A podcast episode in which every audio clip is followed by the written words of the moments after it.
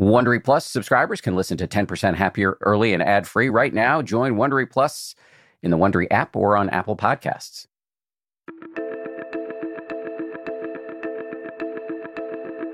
This is the 10% Happier Podcast. I'm Dan Harris.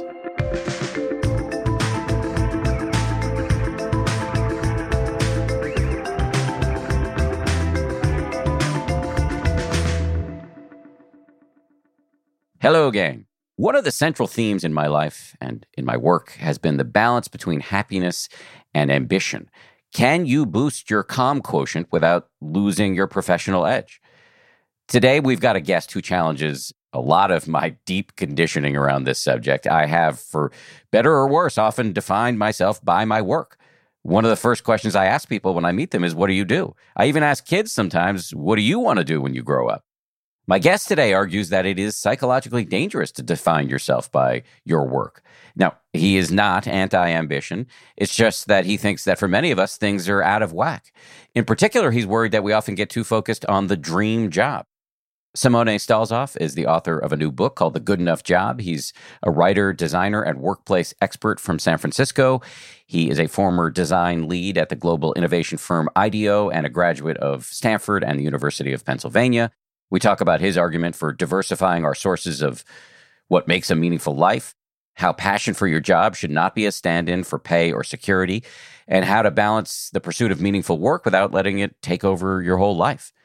I should say this is episode one of a big four part series we're launching today called Sanely Ambitious. We thought Labor Day would be a good time to kick this thing off. Over the next two weeks, we've got episodes about how to integrate mindfulness into work and how to handle big emotions at the office and how to redefine success and more. I think you're going to like it. Hit me up on Twitter or via the 10% Happier website or the app with your feedback. I want to hear it. Unrelated, a little plug here. I want to put in a mention for a live event I'm doing outside of Denver at the Mile High Church on November 3rd. If you can't be there in person, you can watch the live stream. There's a link for tickets in the show notes. This show is brought to you by BetterHelp. I got to tell you, I feel so much better when I talk about my anxiety instead of keeping it bottled up. There's an expression that I first heard from the great researcher and also Zen practitioner Robert Waldinger never worry alone. Our temptation many times is to keep it bottled up, but the data really show that the people who do the best in life, who live the longest and are the happiest, have strong relationships with people with whom they can talk about whatever's going on in their lives. And for me, therapy is part of that. If you're thinking of starting therapy, you might give BetterHelp a try. It's entirely online designed to be convenient, flexible, and suited to your schedule. Get it off your chest with BetterHelp. Visit betterhelp.com slash happier today to get 10% off your first month. That's betterhelp, H-E-L-P dot com slash happier.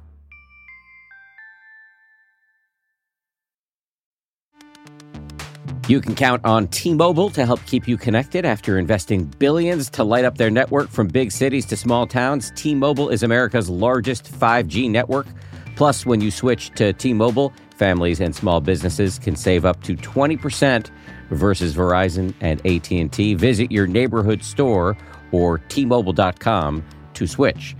Plan savings with T-Mobile, third line free on essentials via monthly bill credits versus comparable available plans. Plan features may vary. Credits stop if you cancel or change plans. Audible lets you enjoy all your audio entertainment in one app. You will always find the best of what you love or something new to discover. They offer an incredible selection of audiobooks across every genre, from bestsellers and new releases to celebrity memoirs, mysteries and thrillers, motivation, wellness, business, and more. I've been checking out recently is called Our Share of Night. It's technically, I guess, a horror, but it's definitely literature. I mean, it's incredibly well written, absolutely fascinating, and it really does rhyme with some of the themes that we explore uh, on this show. I highly recommend it, although I'm only uh, through the, the first 15, 20% of it, but already I highly recommend it. As an Audible member, you can choose one title a month to keep from the entire catalog, including the latest bestsellers and new releases. New members can try Audible free for 30 days. Visit audible.com slash 10% or text 10% to 500 500. That's audible.com slash 10% or text 10% to 500 500 to try Audible free for 30 days. Audible.com slash 10%. Simone Stolzoff, welcome to the show. Thanks, Dan. It's a pleasure to be here. It's a pleasure to have you here. So let me ask you a very basic question. Can you just lay out the basic thesis of your book? Yeah, I'd be happy to. Let's start with the title. The title is The Good Enough Job. And it's an allusion to this theory that was devised by this British pediatrician named Donald Winnicott in the mid 20th century. And so Winnicott was observing how there was this growing idolization of parenting. These British parents wanted to be the perfect parent and shield their kid from experiencing any sort of negative emotion or harm. And then when the kid inevitably felt frustrated or sad or angry, the parent took it extremely personally. They thought it was a reflection of their own shortcomings.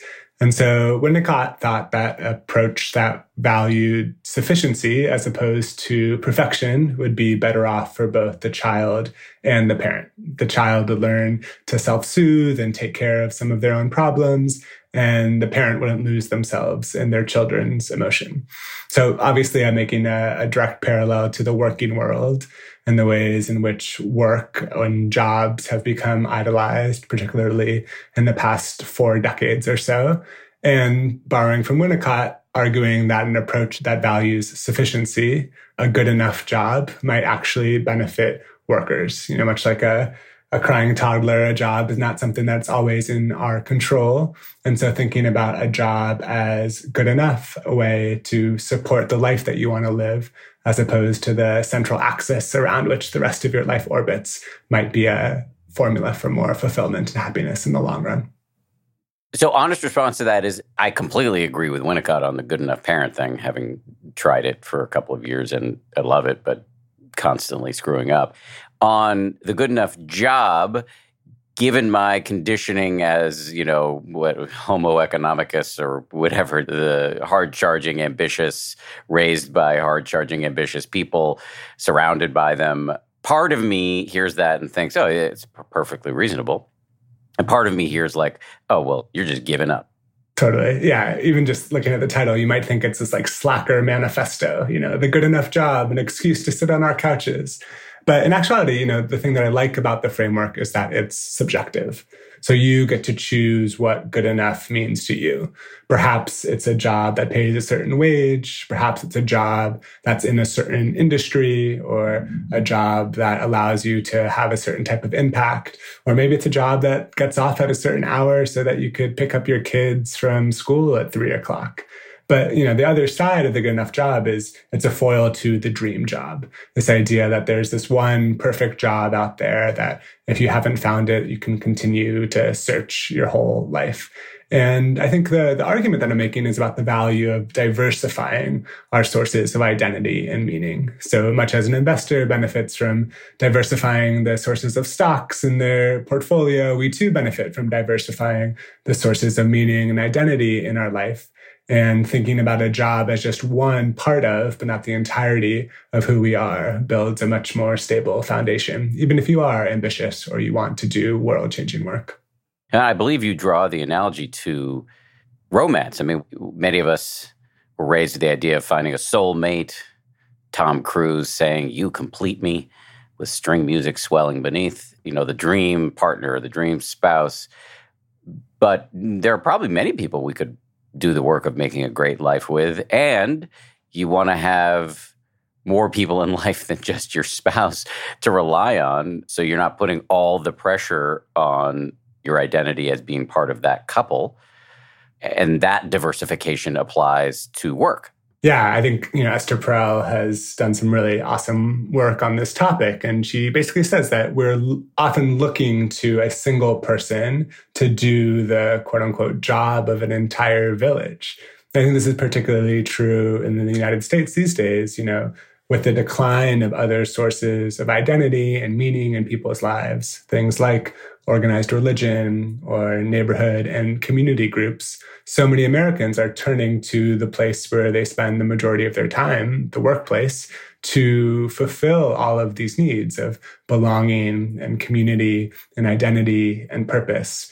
And I argue that this isn't necessarily a burden our jobs are designed to bear. It's so, I mean, I had not heard that argument, the organized religion argument vis a vis work until I started preparing for this uh, discussion with you. It's really interesting because we've seen so many fascinating consequences of the decline of organized religion, people turning to everything from Soul Cycle to their local meditation parlor as a replacement. But yes, of course, work has to fall into that, and it becomes even more central to our lives in ways that can be unhealthy.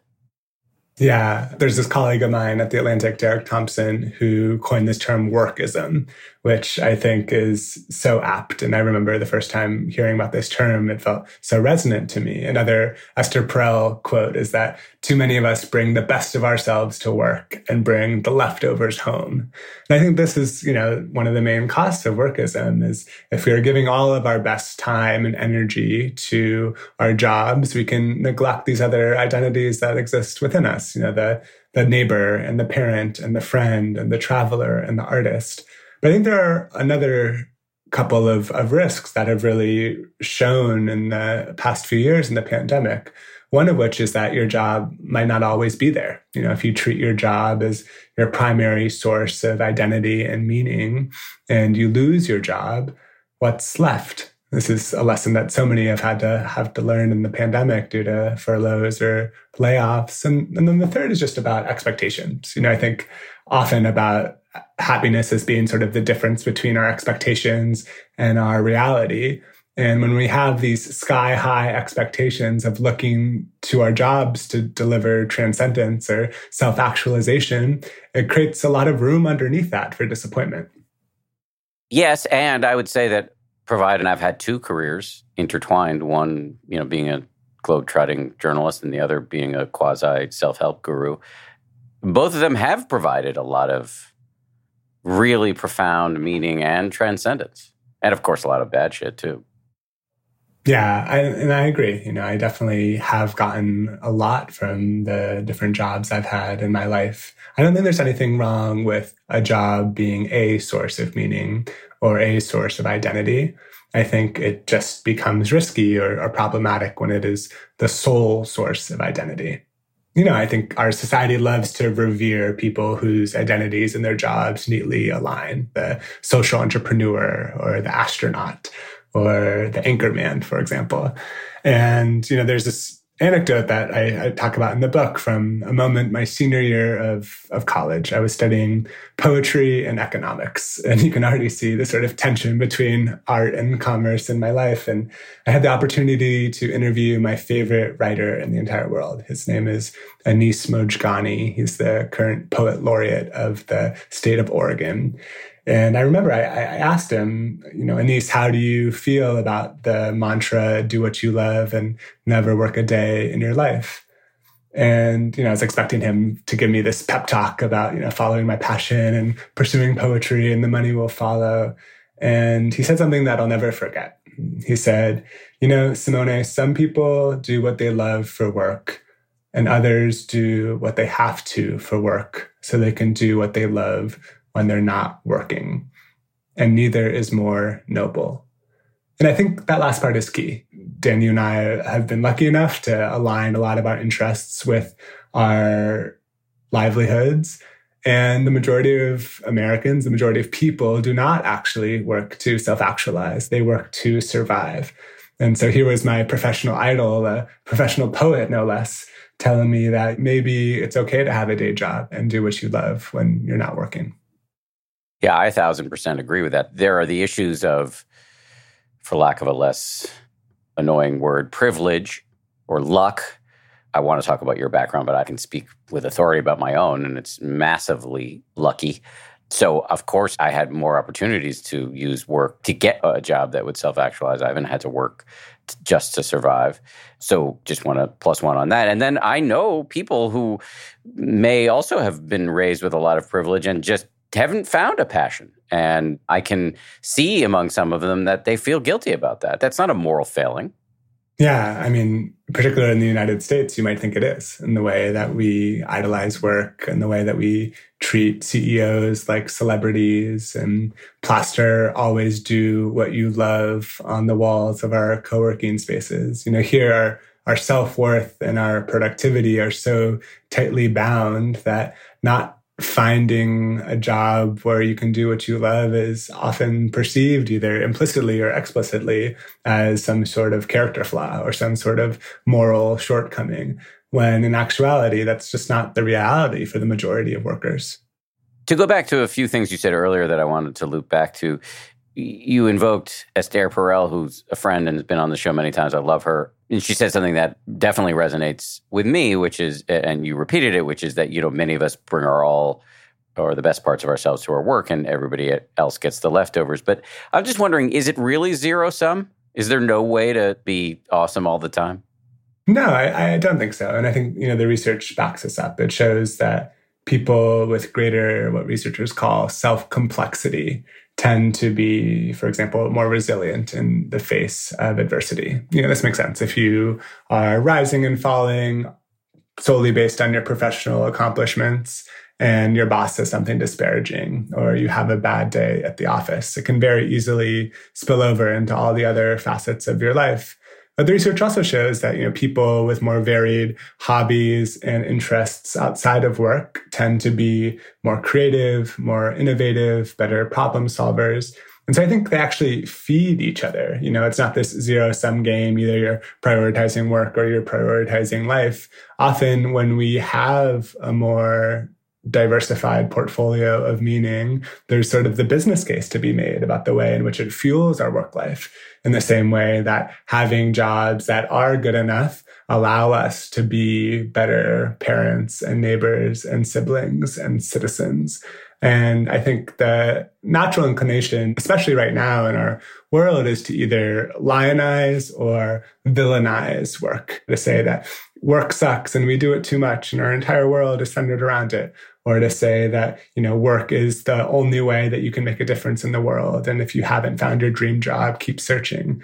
And i think what i'm trying to advocate for is a middle path for a way to treat our jobs as a way to support our vision of a life well lived as opposed to the other way around. So what you concluded with was the idea that your thesis is nuanced and it's really up to us to make the decision but we shouldn't be burdened by the notion inculcated into all of us, as you often point out, through this cultural tick we have of asking little kids what they want to be when they grow up, which I note to self, I guess I'm going to try to stop doing. I just want to acknowledge that I get your point, and I hope I'm regurgitating it with some semblance of accuracy. And I also just wanted to say that, you know, this idea of having more stuff going on outside of work can actually help your work. It appeals to me as a dyed in the wool optimizer. And it's been made to me by previous guests like Alex Soojung Kim Pang, who wrote a book called Rest. And he talked about how rest and work are two sides of the same coin. And by rest, he doesn't mean just napping, he means also active rest, uh, hobbies. It could be woodworking or hiking or exercise or whatever that will make you better at your job. Given my conditioning and personality, I find that to be a very compelling argument. Yeah, I totally agree. I think one of the things that we don't think about enough is the ways in which our jobs don't just take our best hours, but often our best energy too. And like the researcher you just mentioned, if we want to derive meaning in other aspects of our life, it might sound simplistic, but we have to do things other than work. And doing things requires time and energy. You know, no offense to Netflix, but if we just work and then come home and try to turn off our brains and turn on the TV, we're not going to necessarily cultivate a more diverse identity portfolio. You're not going to find meaning from things in your life, like your relationships or your hobbies or your local community. These things are sort of like plants. They require time and attention in order to grow. And when we are intentional about investing in them in the same way that we might invest in our careers, we're much more likely to be fulfilled. Note to the listener, we are going to talk about what practical steps you can take to broaden your identity in this way, but let's just stay at a higher level for a few more minutes. Just out of curiosity, should we and have you stopped asking kids what they want to be when they grow up? Yeah, I mean, I'm at a, a, phase in my life where I'm not surrounded by too many youngsters right now. But I think the sort of adult equivalent is the cocktail party line of, so what do you do? And I think in many ways, it's so indicative of our work centric culture that we ask people to define themselves based on their job titles. And so I have a little hack that I've been using recently, which is instead of asking people, what do you do? Trying to insert two little words into that canonical piece of small talk and ask people, what do you like to do? And I think just that subtle shift can help people define themselves on their own terms allow them to define themselves based on how they spend their time or where they find meaning in their life and not just this sort of classist question of okay i'm, I'm going to size you up based on your your industry and your job title. And and maybe the tacit assumption is that i'm looking around to see if there's anyone else that might be more worthy of my time to speak with. I mean, i'm guilty of all of that. And i do often find it's interesting in telling what people have chosen to do for work yeah, yeah, you know, me too. And it's a large part of our days. And I, I, don't think there's anything wrong with talking about our careers, or I don't think we need sort of no work zones. But I do think that for certain circles, it can be a question that puts an undue burden on the respondent to have to have a sexy or cool or mission driven job for that exact reason, just to be perceived as worthy in the eyes of the people around them. So a tweak would be just what are you up to? What are you into these days? What are you interested in? How do you spend your time? Yeah, exactly. You know, I think I spoke with a lot of people for the book who had some sort of inciting incident in their life, like a layoff or like having a kid or like having a health scare that really put things in perspective for them, but made answering the question, what do you do, cause for a nervous breakdown, you know, can really send you for an existential loop. But I think the sort of silver lining of some of these big life events where you're forced to prioritize something other than work is that they allow you to define yourself on your own terms. I'm thinking specifically about this this one woman, Liz, who I interviewed for the book, who was your typical sort of type A ambitious striver. She went to an Ivy League college and she both swam and was on the water polo team, and then graduated and did Teach for America, uh, another sort of career path where identity and jobs are often conflated. And it was through her working life when she was working, you know, 60, 70 hour weeks that she inflamed her nervous system. She became immunocompromised with a, a chronic illness. And she went from, you know, swimming six hours a day to her mom spoon feeding her chicken soup in her bed. Hmm. And she had once, you know, derived so much identity and self worth from her productivity, and her productivity was no longer in her control. And she told me something that has really stuck with me, which is that she learned a lot from the sort of chronically ill community about the value of defining ourselves based on our evergreen characteristics. So rather than think of herself as a teacher or as a D1 athlete or as an overachiever, she started to define herself based on being generous with her time or being a loyal friend. These traits that no market or boss or company could take away from her. And I don't know, it feels like the type of wisdom that can be relevant to all of us, you know, not just people who are struggling with health scares in their life, but from the ways that we just conceive of our own identity of what are the traits that are inherent to us that aren't necessarily contingent on achievement or some sort of external validation. Again, I'm finding myself agreeing with it intellectually, but feeling like there's no way I could do that. That it just cuts against the grain of you know 52 years of breathing on planet Earth. Hmm.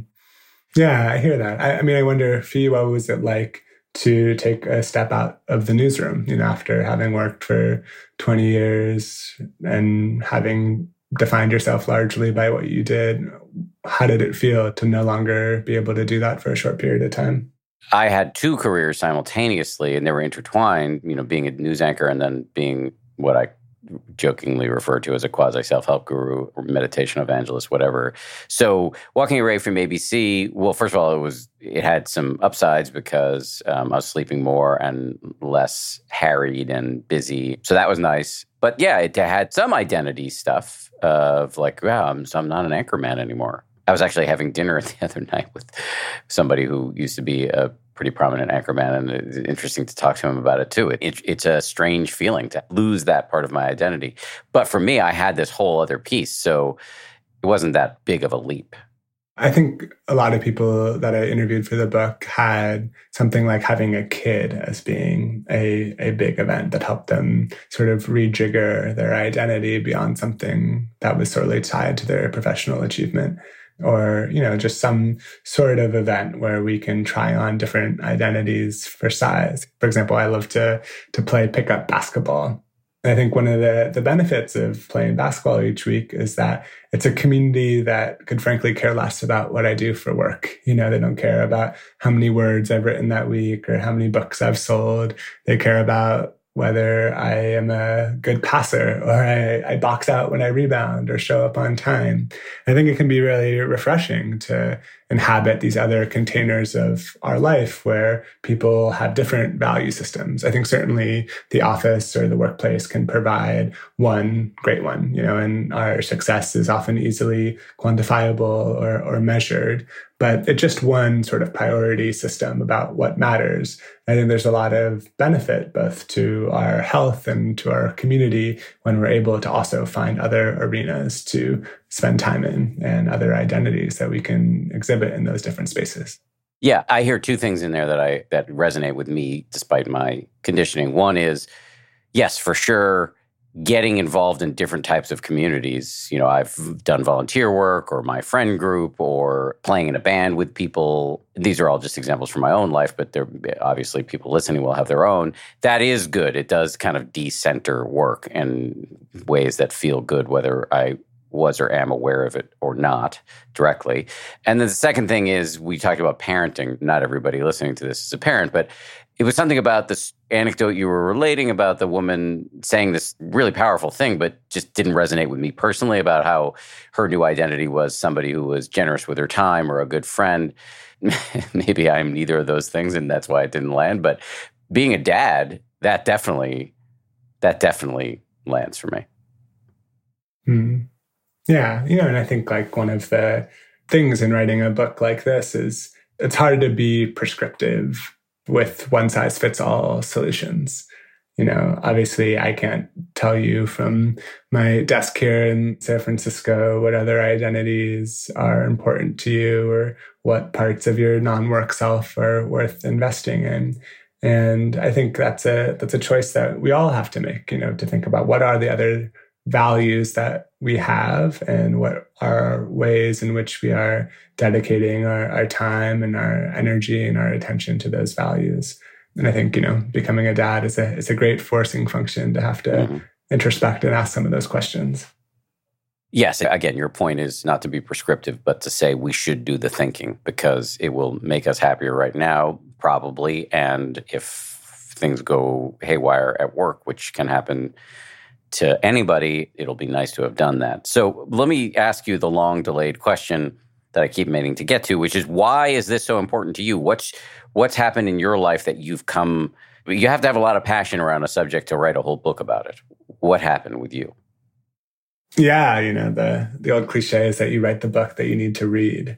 And yeah, in many ways my entire adult life has been trying to answer this question of what role work should have in my life.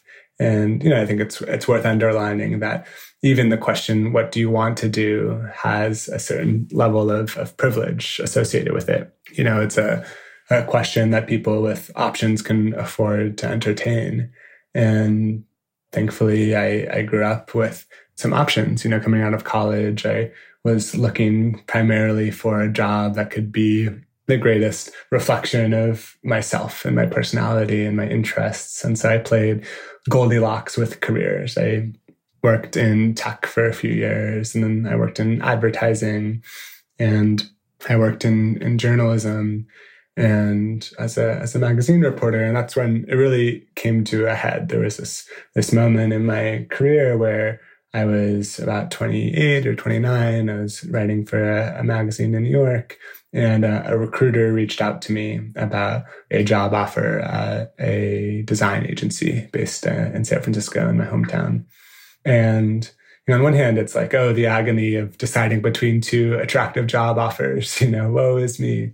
Um, but yeah, maybe some of our listeners have been at a similar sort of career crossroads. You know, it didn't feel like I was choosing between two jobs as much as it felt like I was choosing between two versions of me. And it really sent me for an existential loop. You know, I was I was pretty insufferable at the time, you know, going through my own little existential crisis about who I was and asking a lot of questions about, you know, how did my job and my identity become so entwined?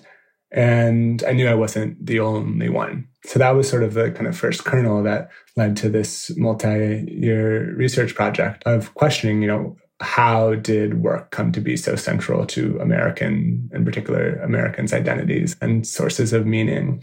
You know, and if your last name is Baker or Miller, you might think that conflating who you are and what you do is nothing new. But I do think over the past 40 or 50 years, there have been a few trends that have really exacerbated this, this movement towards work centricity. There are political factors, for example, the way in which we tie healthcare to employment in this country, or we tie, if you're an immigrant, your ability to stay in this country to your employment status. There are economic factors for people at the lower end of the income spectrum. With stagnant wages, people have had to work more just to buy the same loaf of bread, whereas people on the other side of the spectrum have been able to consolidate more wealth with the more hours they work. But you know, the one that I, I really focus on is this kind of cultural factor, this this subjective value that we place on work in this country, and how the decline of some of these other institutions that once brought us meaning and identity have led us to the place we are at today.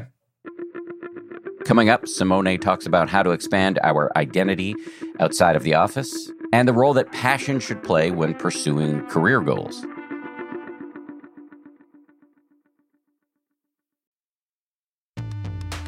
The weather is getting warmer. Time to ditch my jackets and sweaters for shorts and tees.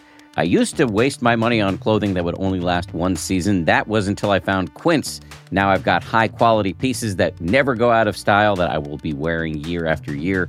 Quince has all the seasonal must haves like 100% European linen shirts from $30, performance polos, and versatile flow knit activewear. The best part all Quince items are priced 50 to 80% less than similar brands by partnering directly with top factories. Quince cuts out the cost of the middleman and passes the savings on to us. And Quince only works with factories that use safe, ethical, and responsible manufacturing practices, along with premium fabrics and finishes.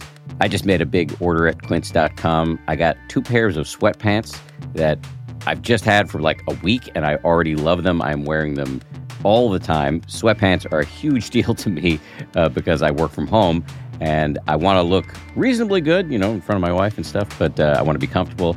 And uh, the Quince sweatpants uh, do the trick. For me, the bottom line is uh, they've got good looking stuff at low prices. Not a bad recipe. You should go ahead and upgrade your wardrobe. Go to quince.com slash happier for free shipping on your order and 365 day returns. That's Q-U-I-N-C-E dot com slash happier to get free shipping and 365 day returns. Quince.com happier.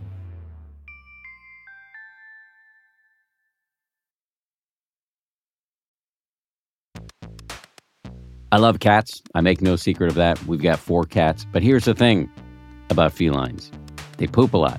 You need kitty litter, and you need that kitty litter to do the job, which is why I'm proud to recommend Tidy Care Alert, which has long lasting ammonia control. So your house or your apartment or your yurt or wherever you live does not smell like you have four cats or however many cats you happen to have. No judgment here. It's low dust and lightweight, which means no lugging heavy bags of cat litter up the stairs. And it's from the brand most often recommended and personally used by veterinarians. Tidy Care Alert uses color changing crystals to detect potential concerns and help put your mind at ease, let Tidy Care Alert help keep an eye on your cat's health.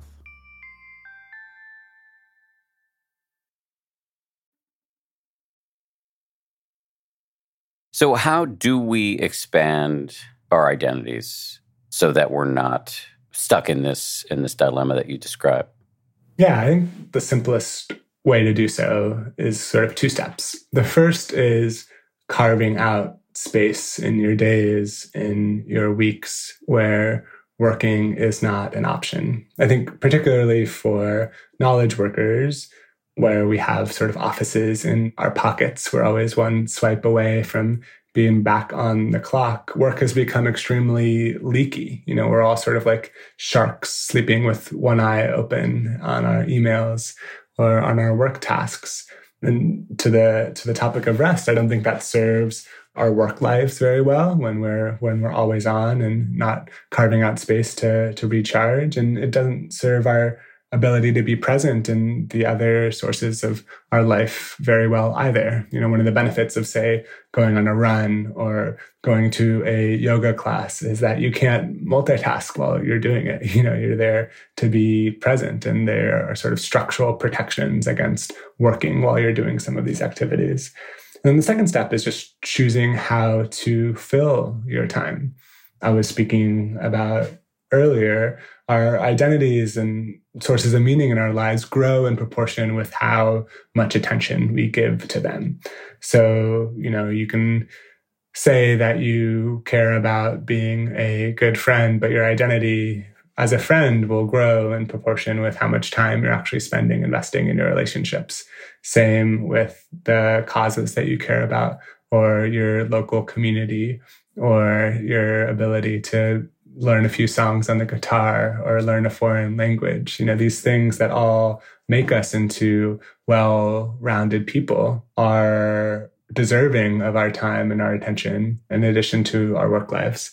I think the, the natural inclination, sometimes I remember speaking to this, this psychologist for the book, and she said, you know, I see all of these type A ambitious professionals and I advise them to, to invest in their non-work selves. And they say, okay, I'm going to sign up for an Ironman or I'm going to read 52 books this year, you know, thinking that it has to be this grand gesture. And I actually think it's better to, to start small, to try and pick up a hobby, not to master it or to, to monetize it, but because it helps you connect with the inherent joy of, of doing so. I think one of the best antidotes to, to workism or, or work centricity is play, like the different activities in our lives that we do just for the sake of doing them, whether it's dancing or jamming or, or crafting or just inhabiting the, the present moment. There's a sort of mindfulness to it when we're able to entrench in an activity, not because it's a means to another end, but as an end in and of itself. So there, I hear two interlocking pieces of advice. One is to create as much space as you can in your life where you cannot work because you're in a yoga class, you know, in a soul cycle class, running. I don't know. There are a million activities where you can't be multitasking. Do those. And the other is, and this is related, it seems, and please correct me if I'm wrong, to engage in activities where there's nothing to be gained from them and you can expand your identity because you are playing a different role at that time. You are a volunteer, you are a friend, you are a dad, you are the drummer in a band. So, am I summing that up correctly? Yeah, I mean, I'd push back a, a, little bit against the idea that there's nothing to be gained from them. Maybe just not not anything monetarily, right. but yeah, right, just right, reminders that we exist on this earth to do other things beyond produce economic value. Yes, well, that's actually I feel like that's kind of a relief because I exercise and I meditate, and I think certainly for the former and more than I would like to admit for the latter, there is the expectation of some sort of outcome. You know, like with exercise I've gradually released the goal of like looking a certain way, or I'm working on releasing that. But I, I definitely have the goal of improving my cardiovascular fitness and being healthy for as long as possible for my young son and my wife, and also just being less depressed or anxious because I've discharged some energy. Similar goals with meditation. So they're not economic goals. But it seems like it would comport with your idea that there's something to be gained. It's just not monetary. 100%. I think, you know, what they do is they help connect us with what intrinsically motivates us, what we find inherent pleasure or joy or fulfillment in, in doing, as opposed to the what journalist David Brooks would call the the resume virtues, you know, those external markers of, of validation. I'll tell one more quick anecdote because I think it's illustrative of, of this exact point, which is when I was 27, I was working in tech and deciding whether to go back to graduate school to, to pursue a, degree in journalism. And, you know, journalism, as you know, unlike law or medicine, is not a field where you necessarily need a, a graduate degree in order to do the work. And so I, you know, was going back and forth. I had this long pro con list in my head. And I went for a walk with a mentor of mine. And after hearing me sort of blab on about whether or not I should go, he asked me this question that sort of cut through all the noise. And he said, If you could go back to school, but you couldn't tell anyone that you did it, would you still do it? And I love that question. You know, it, it cut straight to the heart of the matter, which is did I actually want to invest in my craft and, and learning these skills? Do I want to, to be a graduate student or do I want to just be someone who had a graduate degree? And I think you can sort of extrapolate that to all these different realms of our life. You know, like, did you want to meditate or do you want to be someone that had meditated or thinking about different ways in which we can find the activities that we want to do for the inherent joy or pleasure in doing them? As opposed to the perception or the amount of likes that you might get when you post a hike on Instagram later. What did you end up doing? I ended up going to school and I'm glad that I did. But I think if not for that question, I might have never taken the time to consider my own values and my own motivation for doing so. I might have just done it as a balm for a, a restless leg or as, as something to do as opposed to really connecting with, okay, do I want to do this because I value this in and of itself? A related and I think even more provocative question, and one that you include in your book. I'll read a little passage from your book. The activist Dana White recently posed a simple question on Twitter If capitalism wasn't a thing and you had all your needs met, what would you do with your life? that reminds me of a, similar question that is often posed by the podcaster Jocelyn K. Glei, who has a podcast called Hurry Slowly, and it's all about these kinds of issues. And she's been on the show, which is Who are you without the doing? And I find that to be a challenging question. What say you? Yeah, I mean, I think what I loved about that provocation on Twitter is that if you you read through the responses, that you know runs the gamut. There are people that want to be amateur astronauts and people that want to you know be regular attendees at their community garden.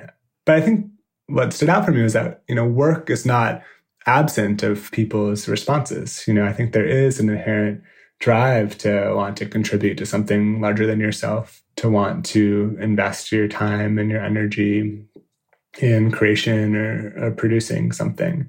But it shows that without some of those pressures to, to always be doing, it can help us connect with the, the why of the doing beyond just a way to, to make a buck. And so, you know, I think for me, I, I feel incredibly lucky to have found a line of work in writing that is something that I would probably do if I weren't paid to do it as well, you know, and to have aligned my way of making money with my personal interests. But I think the the beauty of that question is that it shows and what we found out during the pandemic with which is that just with a modicum of social support with a, a less frayed social safety net people were able to make decisions to leave jobs that weren't good enough for them and find more alignment in the work that they were doing we saw this on a on a large scale. And so i think that was sort of my takeaway is that when we are able to decouple our basic human needs from our survival we are able to think more expansively about the possibilities ahead of us.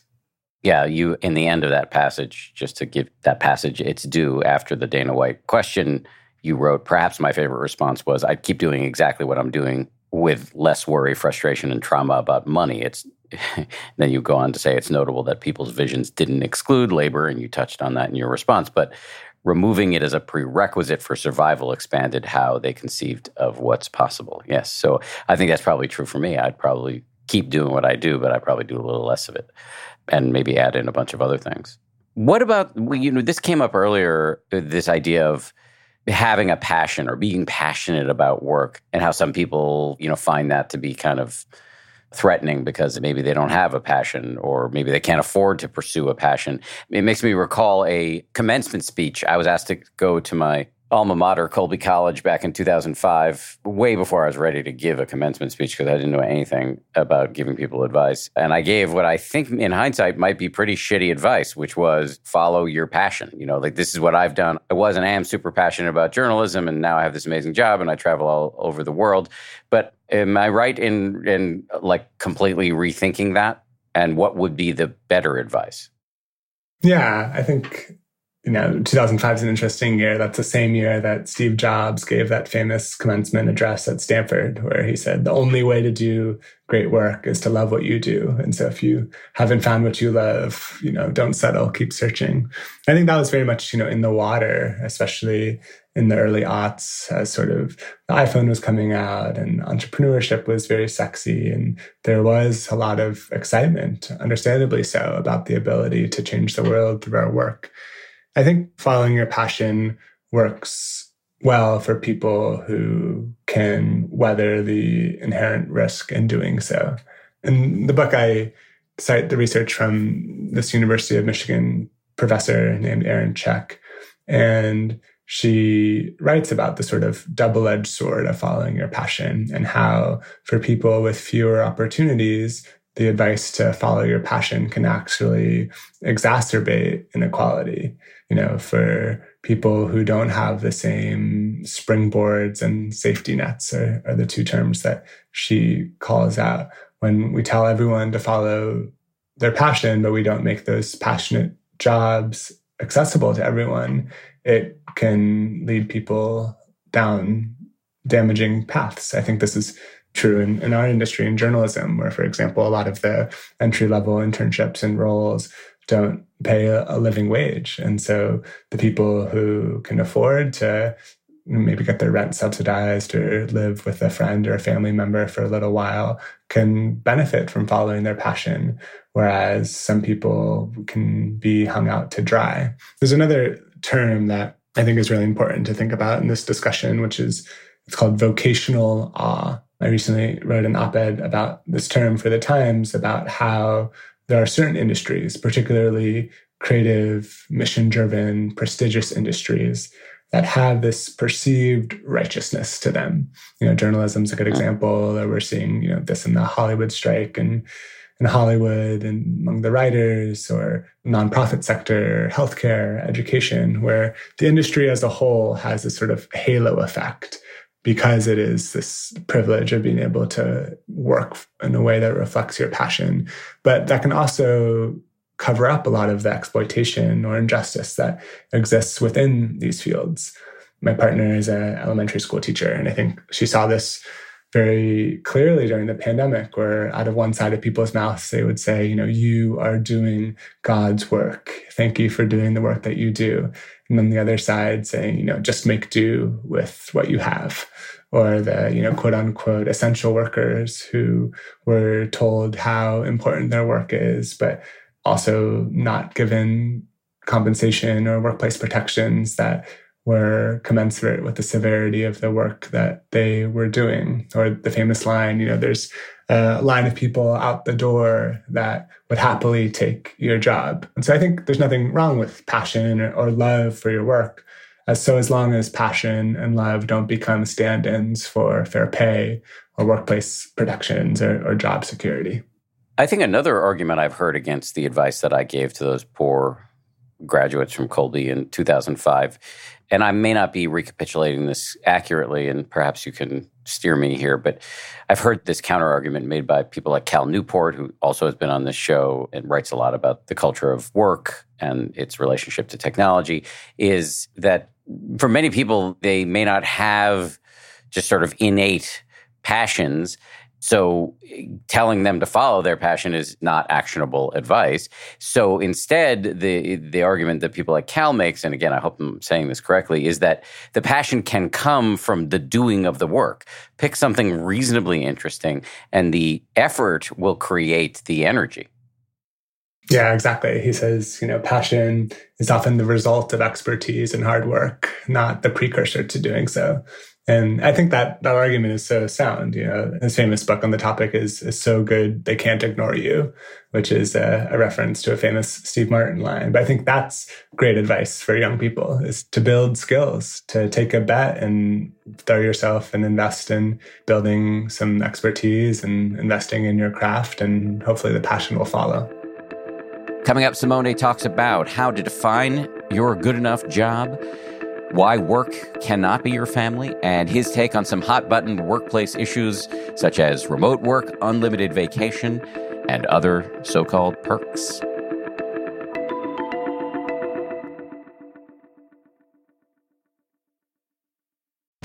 It's spring, and that means it's graduation season, and I've got an idea for an incredibly fun graduation gift or party favor.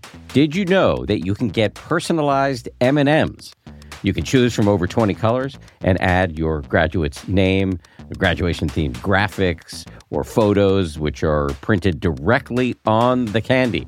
I recently got a sample of some of these personalized M&Ms. Uh, they showed up in my mailbox. They got my face on them, which makes it a little bit awkward for me to eat them personally.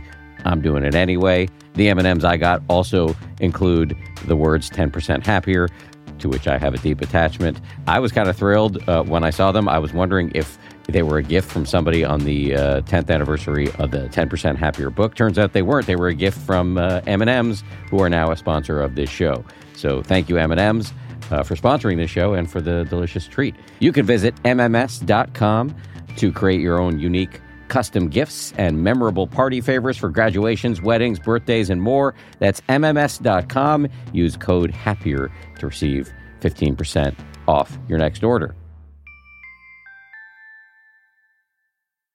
Looking to instantly upgrade your Mother's Day gift from typical to meaningful? Shop Etsy. Get up to 30% off well crafted and personalized gifts from participating shops until May 12th. This year, embrace your creative side. You know, the side your mom gave you, and shop Etsy for custom jewelry, style pieces, home decor, and extra special items she'll adore. Need something original and affordable for Mother's Day? Etsy has it. Shop until May 12th for up to 30% off gifts for mom. Terms apply.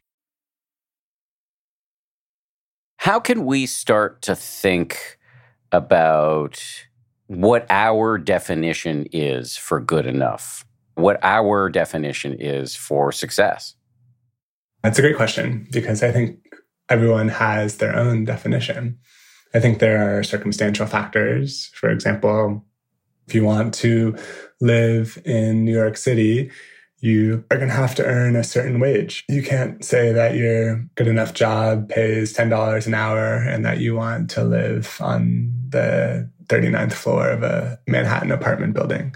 So I think there's like some factors that take into account the sort of ideal life that you want to lead.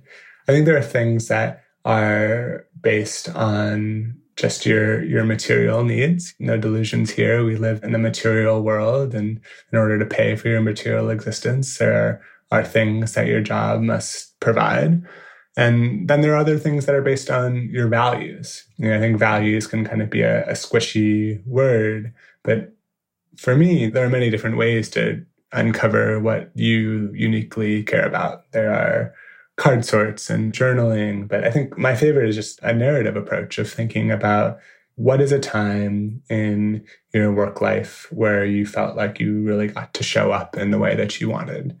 Maybe it's not the shiniest or sparkliest moment. It's not necessarily when you got the promotion or landed the job, but what is sort of a, a very specific time where you were able to be the type of person that you wanted to be in a work environment?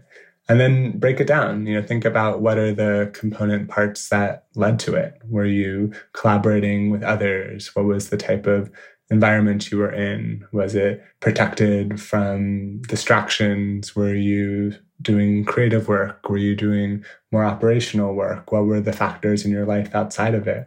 And then really get to drill down into what matters to you. Because i think right now the inclination is just to use what the market values as a proxy for what to care about. You know, the job that pays the most or has the most prestigious job title. And I'll tell you firsthand from many of the people that were quote unquote successful that I interviewed for the book, many of them, you know, spent their lives climbing up career ladders that they later found out that they didn't actually want to be on or, or playing a game that they didn't actually hope to win. So I think that's the balance. You know, we need to hold what the world values in one hand and what you value in the other hand and try and find work at their intersection because I think there's risks at either end of the spectrum. So we we want to pick up a representative moment or two from our work lives where we really felt like this is awesome and see if we can have a work life going forward that includes as much of that as possible while also thinking about the realities of the market. Yeah, you know, I think it goes back to that idea we spoke about earlier that some people, you know, do what they love for work and other people do what they have to for work and do what they love when they're not working. And so I advise people to start with their vision of a life well lived. You know, think about what does success look like? Where are you living? What are you doing? And then think about how your job might be able to, to support that vision. I think there's a lot of kind of prescriptive one size fits all advice especially in the in the career realm. There's distinctions between different types of workers different types of priorities different types of treating work as more of a means to an end or an end in of itself and trying to get clear on what your priorities are at this moment and knowing that work has a, a natural season to it. You know maybe there will be seasons where you're doing more prioritizing your career in other seasons where you're doing more prioritizing your life outside of work. And hopefully they can both balance each other out. One of the things that people look for in a job is coworkers they like. And you make a, a case in the book that, you know, work cannot be your family. Can you say more about that? Yeah, you know, it's one of those axioms that we throw around a lot of, you know, we're like family here. And, you know, I don't, I don't blame employers for wanting to promote that type of ethos. You know, people who feel connected to their coworkers tend to stay at jobs longer. They tend to be more engaged in their actual work. But I think it's really important to make a distinction between what a family is and what a workplace is. You know, first and foremost, I don't know about you, but most of the families I know are pretty dysfunctional. You know, I don't know if we'd want to aspire to create workplaces in their image. But I think there are some fundamental differences. And especially recently, we found this out where the loyalty to a company's bottom line will almost always trump the loyalty to its people. The expectation in family is that the love is, is unconditional, where in a workplace setting, employment by definition is conditional. There's this research that I cite in the book from Wharton, this this researcher named Nancy Rothbard and and Julie Pillemer, and they have this paper that's called "Friends Without Benefits," which I think is a is a great title, and you know showing some of the dark sides of very collegial, family-like workplaces. And what they found is that in workplaces with these really tight familial bonds, information tends to travel through social ties as opposed to be transparently available for everyone to see. They found that decisions tend to be made based on trust of employees as opposed to rigorous business analysis. And I think it's worth pointing out that even if the workplace might feel like family to some, there are probably others who don't feel the same way. And so in the book, I advocate for a more transactional approach to work, which might sound crass, especially because we're told jobs are meant to be callings and passions and vocations. But I think that employers already treat work transactionally. You know, they hire employees who add value and fire employees who do not. And I think the more clear headed we can be about that, the better. And so if you're an employee thinking about what is your end of the bargain, you know, what is the economic contract that you're entering into? And although you might form close bonds and relationships, with your coworkers, ensuring that that's not your only source of community in your life. In terms of what has become a massive problem for many people, overwork and burnout, what do you recommend that we haven't already discussed? I think when it comes to burnout, a lot of times we put the onus on the individual.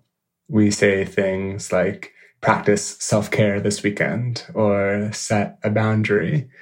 But in actuality, I think the onus ought to fall on employers, on the managers and, and bosses who are equipped with the tools to actually enact the sort of structural protections that keep people from going off the rails. Uh, a colleague, Anne Helen Petersen has this great distinction between the difference between a boundary and a guardrail. And so you think about, you know, the road, the boundaries are sort of the lines that separate one lane from another.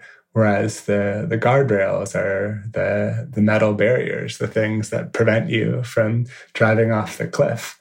And I think companies are really best positioned to enact some of those structural protections. So I'm really inspired by companies that have, say, norms about when they are on and offline or have really clear cultures that prioritize people being able to take time off and protect their physical and, and mental health outside of the office.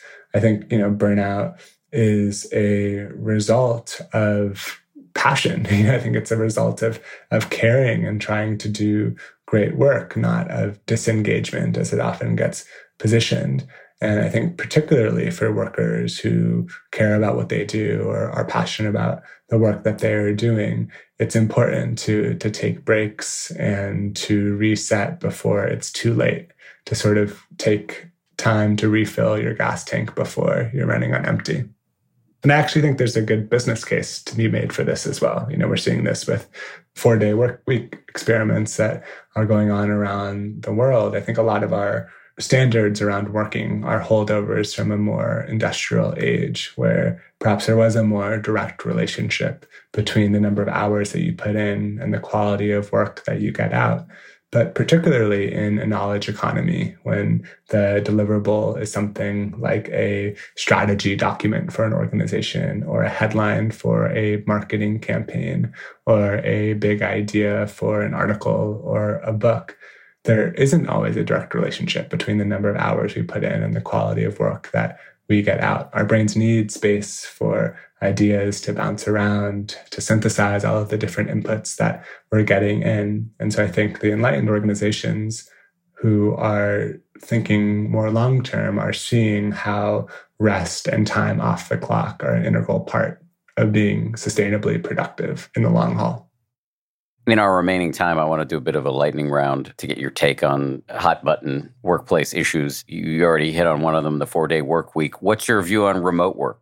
I think it's a positive trend. I think the underlying idea of remote work, in my mind, will allow companies to hire the best employees no matter where they live.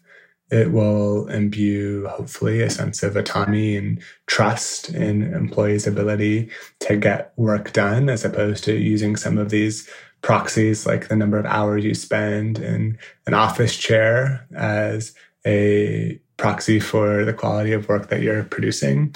And so I think, you know, in the future, we're going to see a lot of different arrangements of how organizations are organized. Some will be remote, some of them will be hybrid, some of them, when necessary, will still require employees to come into the office. But I feel like the debate between return to office and hybrid work is a bit of a red herring. I think we're already in the age of remote and hybrid work, and it's just a matter of how companies are going to be adaptable to it moving forward. What about the argument that we sometimes hear from people like, in fact, Malcolm Gladwell made it on the show that you're missing out on the opportunity for in-person collaboration and, and especially if you're a younger person you're missing out on the opportunity for mentorship? Yeah I, am definitely amenable to that. You know i worked for four years at this organization IDEO that really prided itself on in-person collaboration and that sort of water cooler magic of being able to rub shoulders with people but i think there are different models of doing so, even in a remote and hybrid first world. So, for example, one thing that I'm encouraged by is companies that are bringing their employees for very intentional reasons. So rather than coming to the office and sitting on Zoom meetings all day, maybe designing a quarterly retreat where people are coming together to build those in-person relationships, to build culture, to connect with coworkers that you might have only seen in little boxes on your computer screen. And so, you know, I think there's a lot of pontification about what the future might hold. And I think Malcolm's point is, is well taken that we need to create systems for mentorship. We need to find ways for employees to connect with each other and get to know each other beyond just in this transactional nature of a, a, Zoom meeting where you sign on and sign off. But I don't think that in person is the only path to doing so. I think it's just a matter of companies being intentional about the ways in which they design these programs to work well for everyone. Just to say, my, my little podcast team is on the eve of our in person summit, which begins tomorrow morning. Well, it won't be tomorrow morning for people listening to this, but it's tomorrow morning for me and you. Okay, speaking of Zoom, what do you think about Zoom happy hours? I'm not the biggest fan of, of Zoom happy hours. I'll sort of bring together two hot trends, which is the art of gathering, Priya Parker's work, and this digital toolification of so much of work. And I think unless the gathering has a purpose and a host and some intention behind it, it's going to waste a lot of different people's times. And I think there are different ways, either synchronously or asynchronously, to build culture beyond having people sort of cosplaying what it's like to be in person with their cocktails in their living room. What about unlimited vacation policies? Yeah, I think this is one that definitely cuts both ways. And there's been a lot of research that shows that many companies with unlimited PTO actually leads to employees taking less time off than the mm. other way around. I'll, I'll, propose an alternative, which is minimum vacation policies. There are a mm-hmm. few companies out there that require their employees to take time off. And I think that's the type of structural protection working well, you know, and employers are really encouraging employees to, to get out and, and invest in something other than their work lives. What about policies that make salary transparent within the company so everybody knows what everybody else is making? I think that's a, a positive direction and just in transparency in general, I think is is often a good thing in, in the workplace, especially when it comes to mitigating some of the racial and, and gender bias that we see with workers who are doing similar types of work but getting paid vastly different salaries. We'll see. I mean, I think since some of these laws have been passed in New York and elsewhere around job descriptions with transparent salaries, companies are sort of finding the way around and saying, okay, the range for this role is, you know, seventy to seven hundred thousand dollars. And I think we've sort of swung the pendulum on one way, and it'll continue to be refined moving forward. But in general, I think paid transparency is a good thing. Best and worst office perks this is where we uh, bash on the beanbag chairs and the ping pong tables. you know, I mean, I think the best office, best office perk is this is going to sound like a you know self help, quasi self help guru, I guess. But I think the best office perk is is trust, is the ability to instill a level of autonomy in your employees to get their work done when and how they see fit. And I think that the companies who are are doing this well of creating systems where they have standards of excellence they have expectations around when work should be turned in but they really trust their employees to get that work done in the way they see fit are going to succeed and have a competitive advantage moving forward. I think the the worst office perk you know i think there are a lot of the ones in, in my backyard in silicon valley like the you know on campus dinners or the ability to go to the gym or do your dry cleaning at work that are sort of purportedly perks, but the companies are really the true beneficiaries. I think particularly with young people who might not have many things going on in their life outside of work, they can be dangerous. You know, they can lure employees to center their whole lives around the office and keep them at the office late when they don't necessarily have to be. And that can come at the expense of our ability to invest in our communities, to find communities and friends outside of work, and to live more well rounded lives. Bringing your full self to work, yay or nay? This is often the, the hottest of the hot button issues. I don't think it should be a mandate, but I think people's full selves should be accepted if they if the individual chooses to present them. I've been to too many Zoom happy hours with very personal icebreaker questions that feel like they're crossing a line between what people should be expected to share in a professional setting. And at the same time, I think bringing your full self, quote unquote, to work works best for people who feel like they're already part of the in group or the majority. Mm. And maybe people want to have a different persona and the workplace that they do outside of the workplace. And there should be nothing wrong with that. Having a side hustle. I don't think there's anything inherently wrong with having a, a side hustle. One thing that I've noticed in my research is a lot of people think about it as a hedge against economic precarity if they're able to make some money on the side. But what I'm wary of is the inclination to turn all of your passions, your interests, and your hobbies into side hustles or different ways to make money. You know, if you scroll through the TikToks and the Instagram reels these days, it feels like every third one is about some way to, you know, monetize your interests or try to make passive income.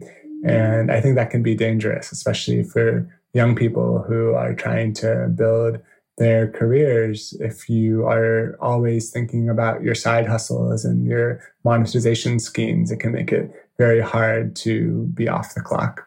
Just a few more. We talked about dry cleaning in a gym at work. What about meditation at work? Yeah you know this is maybe more in your realm of expertise than mine. I think similar to bringing your whole self i think it's nice when it's an option and i think it's paternalistic when it's a mandate so mm. I think that offices that have meditation rooms or yoga studios or you know support employees who want to do some mindfulness before work can be a, a great option as long as it's not shoved down employees' throats. I think it can certainly help work. I have a regular meditation practice that I attribute a lot of my ability to, to focus and to be compassionate in the workplace to that personal practice. But it works for me. And I don't think that it needs to necessarily be something that we are bringing too much spirituality into the workplace in a way that makes people do things that they don't feel comfortable doing themselves. Final question, and you've touched on this a little bit, but what would your advice be to people like me who are in a leadership position? You know, I'm a boss, but I help set the culture for at least one team. And by the way, I've been the recipient of a couple of 360 reviews and seen where I go wrong. What what you know, what are some of the best practices for bosses? Yeah, maybe uh, find the two meditation teachers that you worked with between your first and your second 360 review. Sorry, that was an inside baseball reference to Dan's TED Talk. But I think the biggest thing for bosses or managers is to model the type of culture that you hope to create. And I think companies can have the most progressive or enlightened policies in the world, but if the boss is sending emails at 10 p.m. or going on vacation but never fully signing offline, of course that's going to trickle down to the rest of the organization. And so I think for bosses and managers, in addition to being intentional about trying to enact some of these structural protections that protect your employees' lives outside of the office, make sure that you are practicing what you preach and trying to live in accordance to the type of organization that you want to be part of and lead. Oh man, that's a challenging one because for me, that very specific thing, because I keep odd work hours and I like to integrate lots of relaxation into my day. And so sometimes I very often get a bunch of work done on Saturday. That's because I don't work a full often don't work what many would consider a full work day on Monday through Friday. Sometimes I do, but not always. And so I've tried to be clear with the team. If I'm sending you an email or a Slack, it's just because I'm getting all the shit done and answering all the questions that came in during the week that I didn't get a chance to deal with. And I think I've communicated that well, but maybe not. So I don't know. What say you in the face of all of this embarrassing stuff I'm admitting? No, I don't think it's embarrassing. I think it's very natural. I, I, I wonder if you might be able to use some of these send later tools that Slack and, and Gmail, for example, have so that even if you're doing the work on a Saturday, you can schedule it to be sent on 9 a.m. on mm. Monday. You know, I think there's this former editor in chief of Wired, Megan Greenwell, who I have a whole chapter of the book dedicated to. And she told me about in the early days of being sort of at the top of the masthead, how she wanted to be always available. And so her little green dot next to her name on Slack was almost always available for people to reach out to. And she thought this was like a method of being accessible to her employees. And she made it very clear, like you did, that even if I'm always available or if I'm answering things on the weekends, it doesn't mean that you have to. But I think taking the perspective of, say, a, a, junior employee on your team or someone who is just starting out, if they get an email or a Slack message from the big boss on Saturday at 4 p.m., even if the message explicitly is, you know, you don't have to respond to this later, I think it's hard to couple that from the reality of, well, if my boss is working, then I probably should be too. So I'd think about ways to balance it. It's not so black and white, but maybe there are ways that you can get work done on your schedule, but you can send it in a way that might work best for your team schedules as well. That the point is very well taken, and I completely agree that if I was a junior employee and I got an email from a boss on a Saturday, I would want to react to it. Yeah, so I need, I need to look into that technology. Anything that I should have asked but didn't? Mm, my favorite journalism last question question.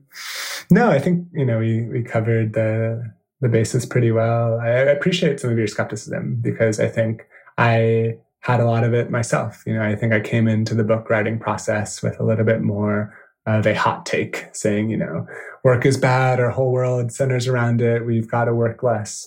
And I think on the other side of three years of reporting, it's tempered into something a little bit more mild, which is to say that we work more than we do just about anything else. And how we spend those hours matter.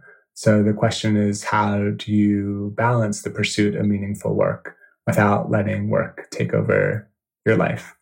And I don't think that's a question that I can answer for you or there will be a fixed answer. I think it's something we'll continue to wrestle with for the entirety of our, our careers and our lives. But I think a good step one is asking yourself and trying to be intentional about your answer. Yeah, I appreciate the complexity of your argument, the nuance of your argument. And I'm not skeptical like it's not like in any way that I think it's bullshit. It's more that I'm sort of skeptical about whether I can do some of these things given the culturally and familial biases that have been ingrained into me. Mm-hmm. Totally. Yeah. Maybe one last piece of advice is to try and find a way to spend some time in a place that has a different hierarchy of value. You know, one of the yes. reasons that I think inspired me to write this book is that my family is Italian and they have some different priorities there. And so spending time in a in a place that cares about different things is a good way to rejigger your own expectations and your values as well. Yeah, I was thinking about that because one of the questions that I had written down to ask and then didn't ask, although I'm asking it now, was I have people close to me who are actually in the process of rethinking the role of work in their life right now. And they and I are still embedded in a larger social structure. And I'm not just talking about the larger culture. I mean, just like our little social world, our little community, where pretty much everybody else has the old values. And, you know, it's hard. I think one is naturally deeply influenced by the people in your world. I mean, one route is to just change the people in your world, but it's not always easy to do. No, yeah. And I can relate firsthand of the difficulty and the tumult that can come from trying to dislodge some of these very deeply held beliefs, you know, especially in the US, which is a country that treats productivity and, and self-worth as as so closely bound.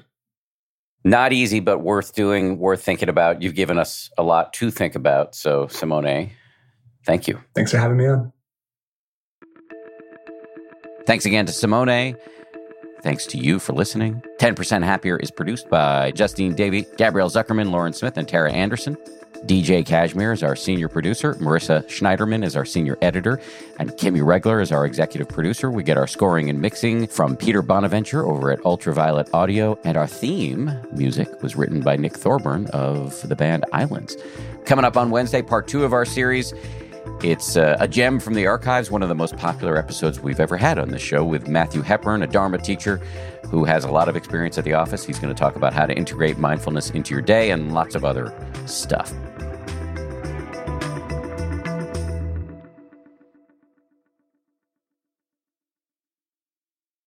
If you like 10% Happier, and I hope you do, uh, you can listen early and ad free right now by joining Wondery Plus in the Wondery app or on Apple Podcasts. Prime members can listen ad free on Amazon Music. Before you go, tell us about yourself by filling out a short survey at wondery.com slash survey. Once upon a beat. Remember those stories and fables that would capture your imagination and you couldn't wait to see how they would unfold? And now, when you read them as an adult, you think some of these old tales could use a fresh spin. We have a perfect podcast to bring you the stories you remember, remix, and reimagine for the kids in your life today. Join me, DJ Few, and my trusty turntable, Baby Scratch, as we spin up new tales in the New Kids and Family podcast, Once Upon a Beat.